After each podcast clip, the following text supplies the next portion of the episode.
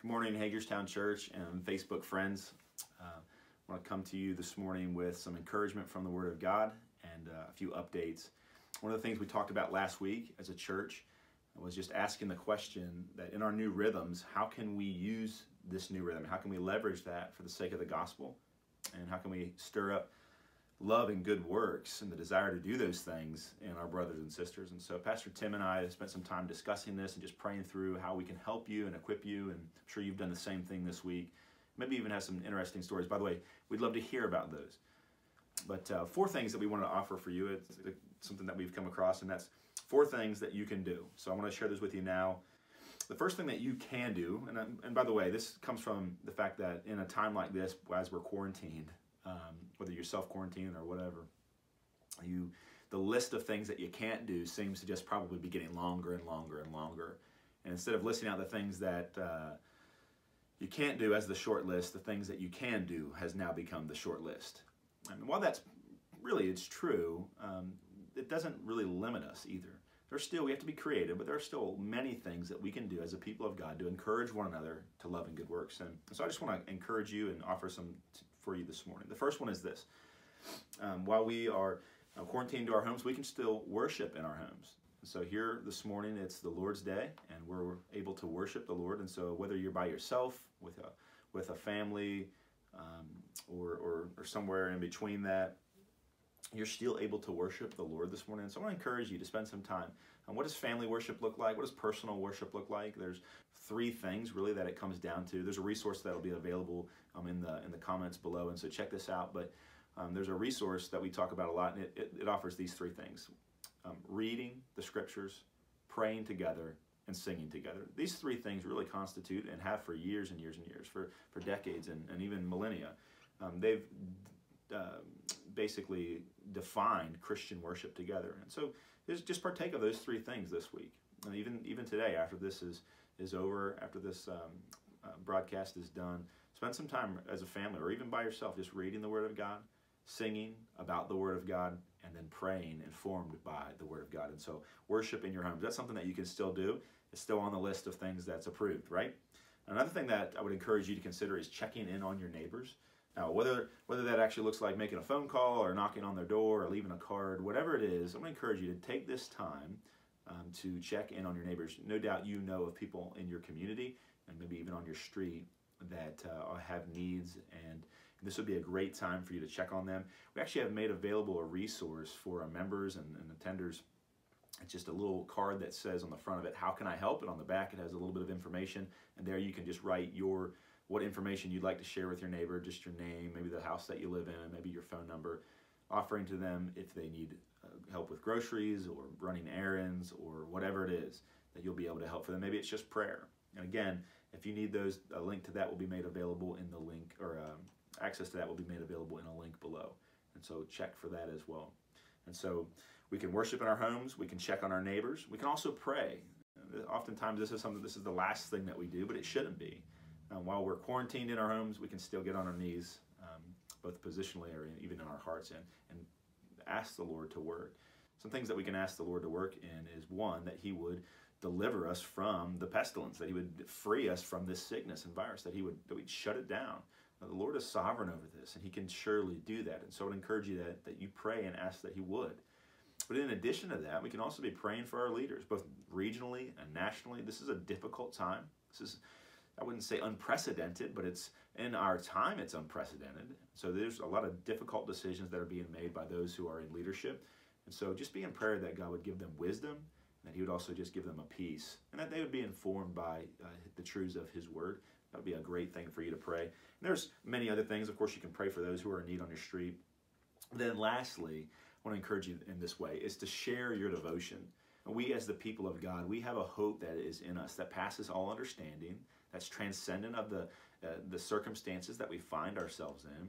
And so, as you hear from the Lord, as you spend time daily in His Word, as you're encouraged by a brother or a sister in your life group or D group, whether it's that's virtually or, or, or talking to each other through a glass window, whatever it is, if you're encouraged through the Word of God, would you share whatever it is in some form or fashion uh, via social media? That, this would be a great time to do that. I would love to hear what God's doing. If you're a member of our church, I'd love to hear what God's doing in your heart and life and how He's using this opportunity to shape you and, and sanctify you, even and to grow you. Um, but maybe even if you're not a member, we'd still love to hear. If you don't, if you don't even know who we are, we'd still love to hear what God's doing in your life. And so you can post or uh, share a message, direct inbox us, whatever that is. That's a little bit of a, uh, just a few ways that you, uh, even though you're quarantined, even though you're you're holed up, if you will, there's a, still a few ways that you uh, can can can share the love of Jesus um, in now in your present circumstance. with that behind us, I do want to enter into a time of studying the Word together. And so, as a church, we've been walking through the Gospel of Mark, and we want to continue to do that. And so, this morning we find ourselves in Mark chapter 1 and starting in verse number 21. And if you're about to tune out, I just want to grab you real quick and, uh, and, and share with you the, the, the sermon in a sentence, if you will, or the overall gist or thrust of what this text is about this morning. So, if you don't get anything else, I want you to get this. The words of Jesus are different than any other words. Only his teaching can bring lasting transformation and true liberation. This is what we're going to read about this morning in this text. This is what the Spirit of God has inspired the, the author here, Mark, to demonstrate to us through the life of Christ. The words of Jesus are different than any other. And only his teaching can bring lasting transformation and true liberation. And so, with that said, let's read the text this morning. Verse 21 of chapter 1 of the Gospel of Mark. The Bible says this And they went to Capernaum, and immediately on the Sabbath he entered the synagogue and was teaching. And they were astonished at his teaching, for he taught them as one who had authority, and not as the scribes. And immediately there was in their synagogue a man with an unclean spirit, and he cried out, What have you to do with us, Jesus of Nazareth? Have you come to destroy us? I know who you are, the Holy One of God. But Jesus rebuked him, saying, Be silent and come out of him. And the unclean spirit, convulsing him and crying out with a loud voice, came out of him. And they were all amazed, so that they questioned among themselves, saying, What is this? A new teaching with authority? He commands even the unclean spirits, and they obey him. And at once his fame spread everywhere throughout all the surrounding region of Galilee. May God bless the reading of his word. Let's pray. Father, we do come to you this morning recognizing that we need your help. Jesus, we need to hear your words, and this morning we actually have. We need your words to experience transformation in our lives. Father, there's not a one of us here this morning that would honestly be able to say that they do not need transformation. They don't desire that on some level and in some way they've even by your grace been shown that they have room to grow. So we pray this morning as we look at your word that we would experience would feel this same thing that was experienced this morning as jesus meets on the sabbath. The attendees would sense as the, we would sense as they did I should say this desire and this need to be transformed and the possibility being transformed as you speak, Jesus? Father, no doubt there's some of us this, this morning that need to be liberated, whether it be from the oppression of a demon or some evil force, or some false ideology or some false gospel that's held us and captivated us. Father, would you give us liberty from that? Would you free us, just as Jesus did this demon this morning?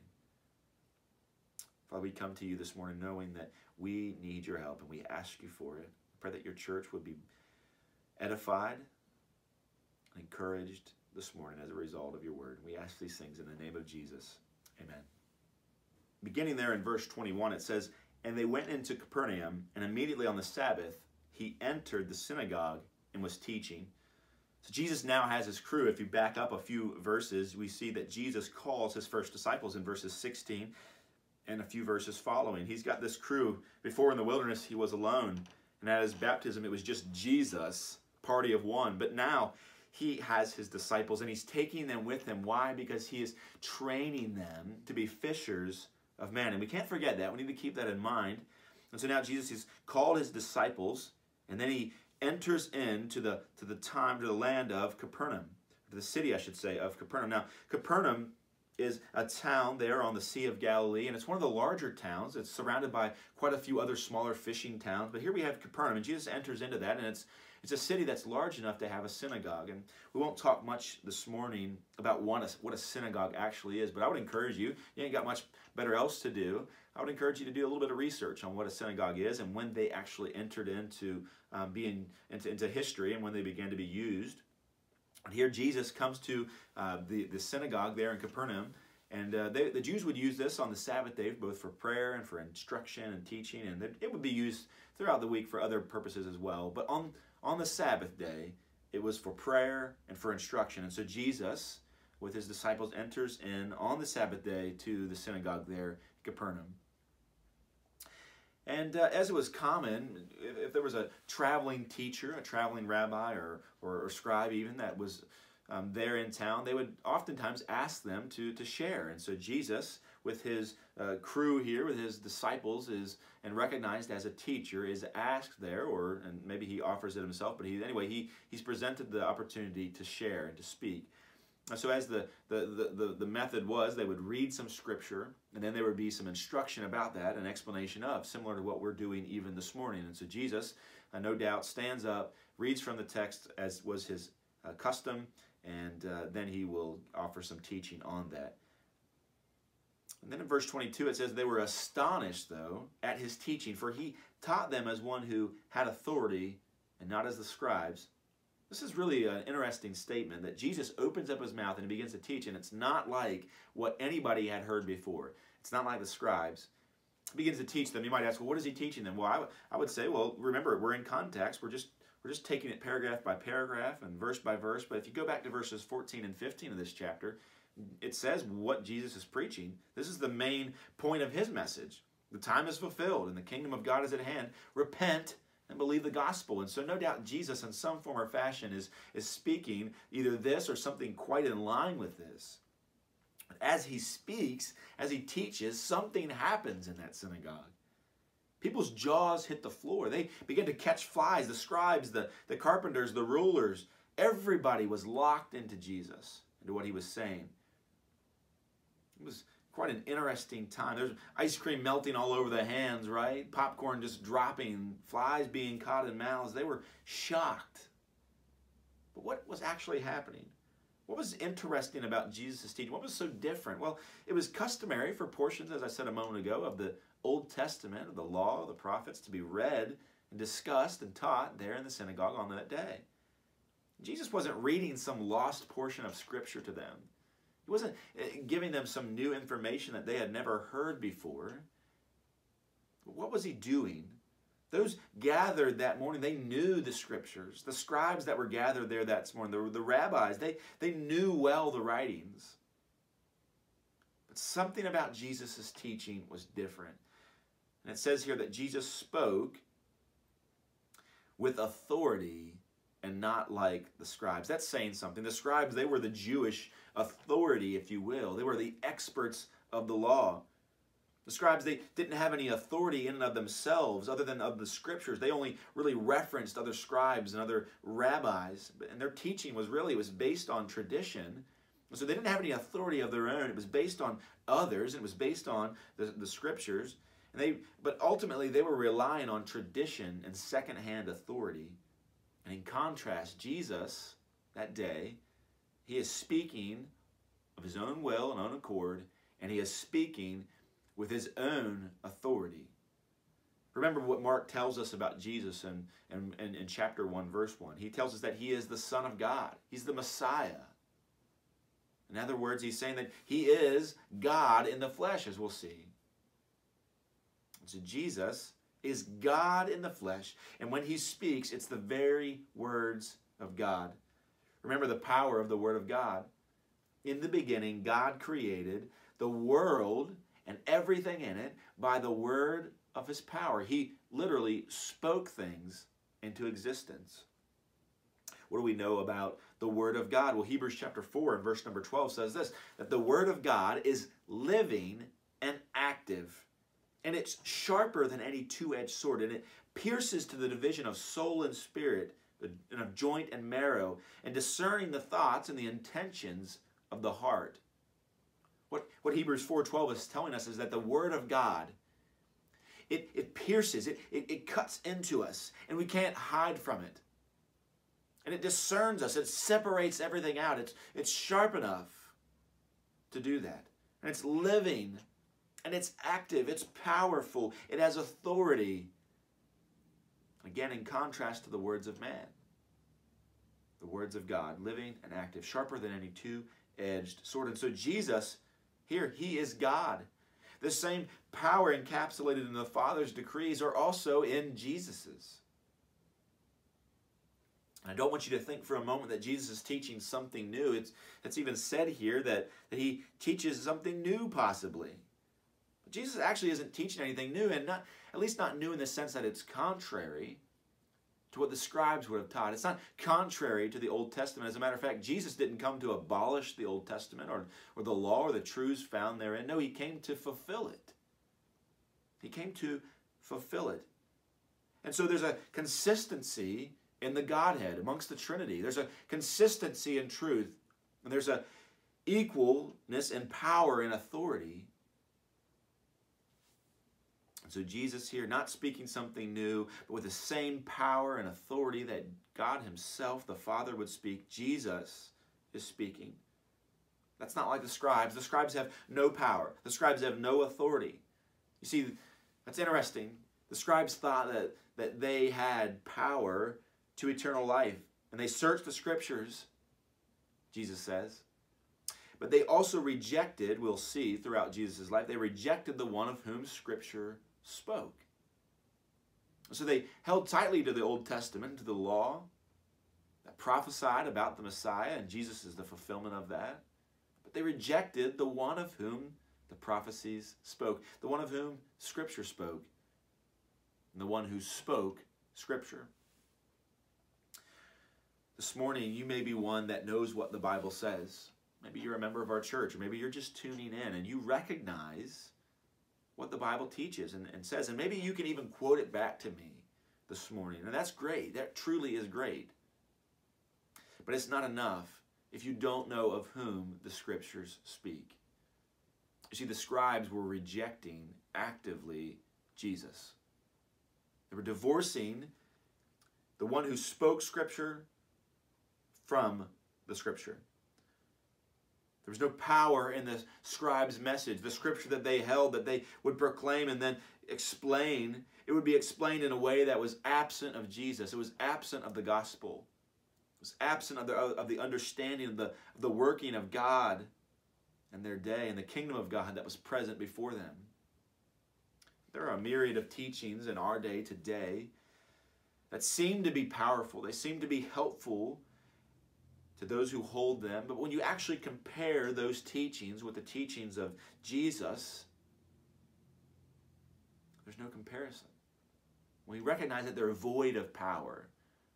For instance, there's many religions today that would say, do the best that you can. And if you do the best that you can, only then and, and, and assuredly then that you will receive a pardon from God for all the mistakes that you have made in the past. But that's not good news.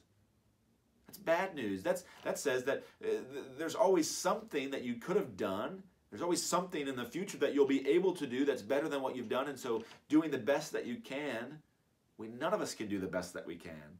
So, what's proclaimed then to be good news actually becomes bad news. And this is what the rabbis were teaching fulfill the law, do what you can, do all that you can, measure up. The trouble is, you know it in your life, and I know it in mine, that we can never truly measure up. And so, try harder is not good news. This week, I was actually speaking with my, my one of my sons, and he had recently been reading in First Thessalonians, and we were talking about, well, what, what does that mean? What, what are you to do as a result of? What, what is the Lord teaching you as a result of, of this passage? He wrestled with it, and he said, you know, I think it, it means that I need to be spending more time uh, in my journaling and in my in my daily readings and not let it pile up into to one day and really really focus in on that. And and as we as he shared that with the D group later on a few a few of us that meet uh, virtually at the moment and, and just talk about what the Lord's doing in our lives through the reading of His Word as as Eli shared that um, we thought you know that's true. That's great. We didn't want him to leave thinking that he would just have to try harder. We wanted to remind him of that very passage that he was reading in 1 Thessalonians. It was reminding us all that Jesus was already working these things in our lives, including his life. And so while we are to try harder, we also recognize that Jesus is presently working in and through us. And so the command that we fulfill all of the law ourselves, that we obey every command that God has given to us is, is impossible. That doesn't mean we shouldn't try. It's not good news if we try and are, to accomplish it by ourselves. The good news is that Jesus has accomplished that on our behalf. This is the good news. This is what the scribes were missing. The power that Jesus had, the authority that he had as he spoke to them, pointed to this very fact. And so, are we to try harder? Yes. But is that truly the good news? Is that all that we have? No, it's not. I'm going to skip back just for a moment to that term astonished. It says that they were, a, they were all astonished. Well, what does that even mean? And to what level were they astonished? Well, we talked about the fact that their jaws were on the floor. That's a bit uncommon, right? Don't live like this. It's not every day that you hear that the scribes and everybody present in the synagogue was astonished. There was an effect that was present in Jesus' teaching that was absent from the teaching in the scribes. Now, it's probably a sore subject for me to bring this up for you for us this morning but I want to talk about it anyway. You're probably driven to this at this point in your life if you're a sports fan. But basketball, right? How many of you guys have ever watched or gals have watched basketball games or recordings from the 90s? Maybe oftentimes they'll get posted on YouTube or you'll find it in Facebook or something like that, and you'll come across it and you're like, man, the, the graphics were just terrible. They were they really left quite a bit to be desired as you watch. You try to watch Michael Jordan, uh, you know, really uh, dunk with authority. But if that's all you're ever used to, if you're used to watching pre-recorded games the NBA from 1993 on an old tube TV that you had to click the dial on the front, if that's what you're used to, then there's plenty of power in that. There's plenty of goodness in watching that. You know, if you're like me, this is that's my that's my generation's uphill both ways through snow barefoot, right? It's the fact that we had to watch television that was as unclear and grainy as it was in those days, and that that's what we had to deal with. Those are the games that we had to watch. And I remember the first time that I ever walked into a, a real NBA stadium and was able to watch a, a real basketball game. It was in 2001. Walked into the MCI Center hoping to, to watch Michael Jordan, the legend, play basketball there with the Wizards. I had never seen anything like that before in my life. So as we walk into the stadium, I wasn't expecting it to be as large as it was. Wasn't expecting the, the crowds to be as, as, as huge as they were, or as loud as they were. I wasn't expecting the, the players to be as tall as they were. I wasn't expecting the, the, the, the energy to be as strong and, and palpable as it was. So if you compare the, the, what I had experienced on a tube TV and a pre-recording that was grainy, if you if I were to compare that to the experience of being present and seeing it was there was no comparison.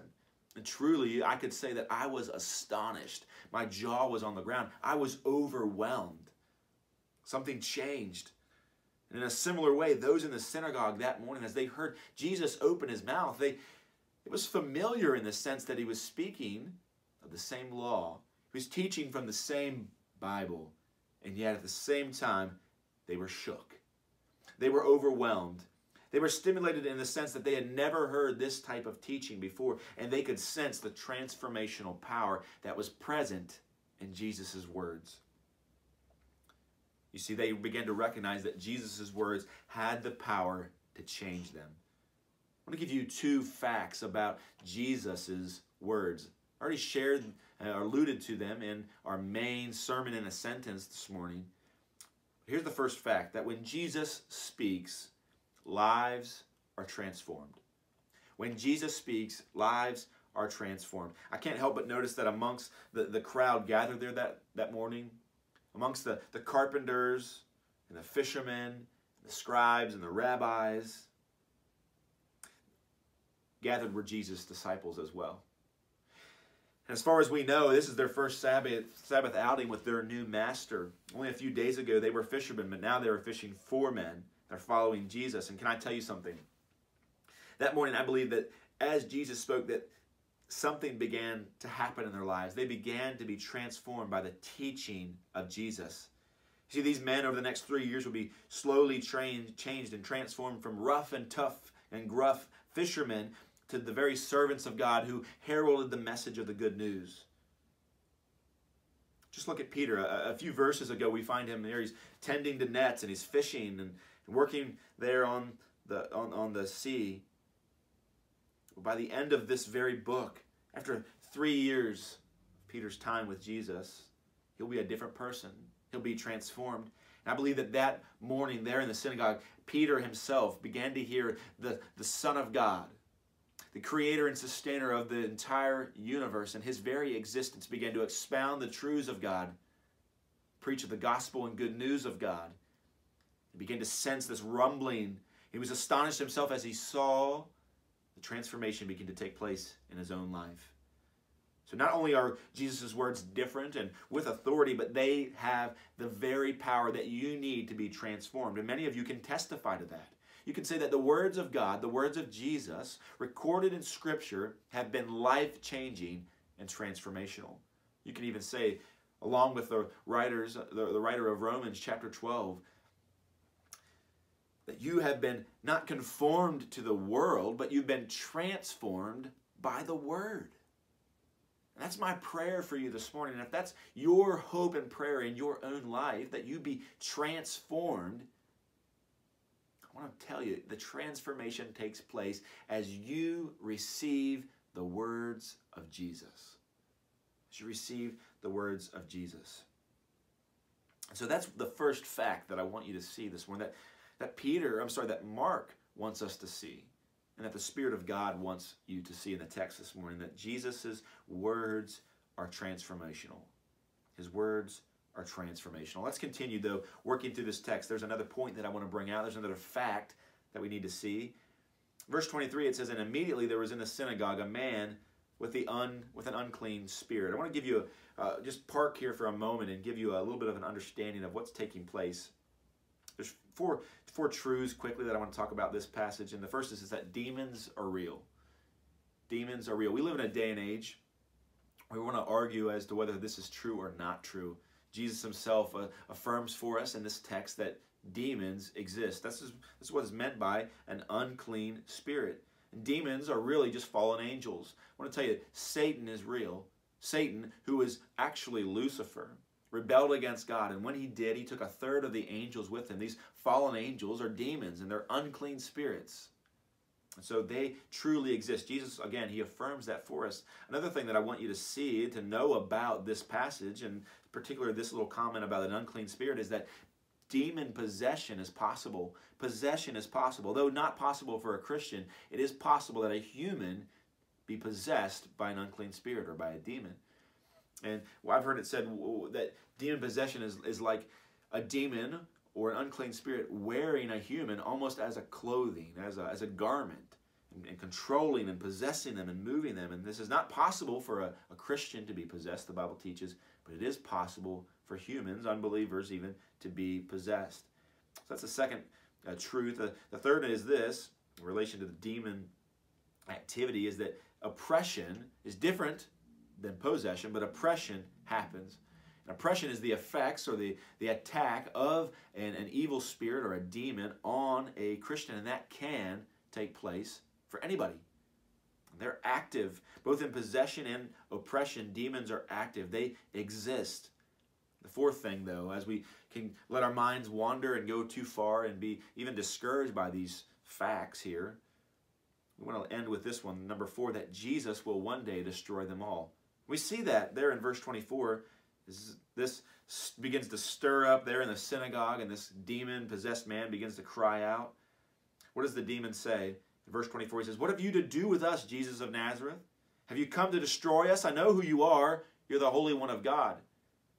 Some people take this statement by the demon to mean that he's taunting Jesus, and I don't believe that he is. I believe that he's sensed the, the, the presence of the Holy One, of Jesus, of the Messiah, the Son of God, the second person of the Trinity, knowing fully who he is, he then and knowing what his own mission is and what his and what the demons demise will one day be. He says, "Are you coming now to destroy us? Is now the day? I know that your kingdom is coming. Are you going to destroy us now?" And so, you, the last thing that you need to know in, in relation to all this demon activity is this that Jesus has power over demons and he will one day destroy them all. This is a prophecy that is true. Now, again, the demons knew it. So, demons, they know Jesus is God and they know that Jesus will one day destroy them. But what does Jesus say in response to this demon calling out? He rebukes him and he says, Silent, be silent, and come out of him. The unclean spirit, he convulses him and crying out with a loud voice, he comes out of him. This, we're going to revisit this a similar scenario here soon in the in the Gospel of Mark, and so I don't want to spend a ton of time this morning as it's as we our time is limited. But I want you to see this: that Jesus speaks to a demon, and what happens? It obeys him. An evil spirit, the demon, obeys Jesus, and there's no special ritual observed here. God the Son, He opens His mouth, He calls out to the demon, and the demon obeys Him what happens. Everybody that's there watching, this is just unfolded. This is quite a, a stir there on that Sabbath morning, there in the synagogue.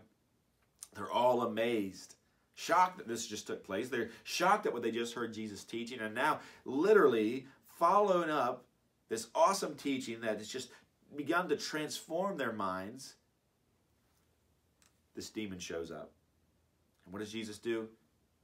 He lays his authority over the demon and it submits to him. And that brings us to our second main truth this morning as, as we look at this text, and that's this that when Jesus speaks, lives are liberated.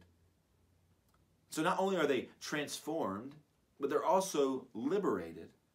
Remember that uh, authority, what did it do? It, it point when it says that Jesus had authority, it pointed to his power and to his control. And we see here that the demon also had authority. It also had control over this man there in the synagogue. We don't know anything about this man. We don't know how he got into this position. We don't know how he uh, got this demon or this unclean spirit in him. But there are things I'm convinced of, and Scripture would teach this. There are things that we can do in our lives that would invite demon oppression and even demon possession.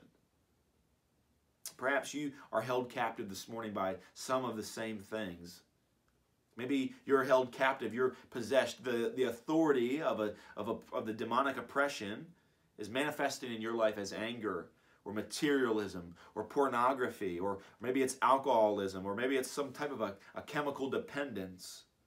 Maybe it's a bitterness or unforgiveness that you're holding on to. I would warn you that these very things are inviting oppression and even to the point of possession if you're an unbeliever of a demon. So perhaps you're saying this morning that, that alcoholism or some chemical de- dependence or depression or bitterness has, has rooted into your life and, has, and is being used by the, some evil spirit to lay an oppression or, or an authority over you.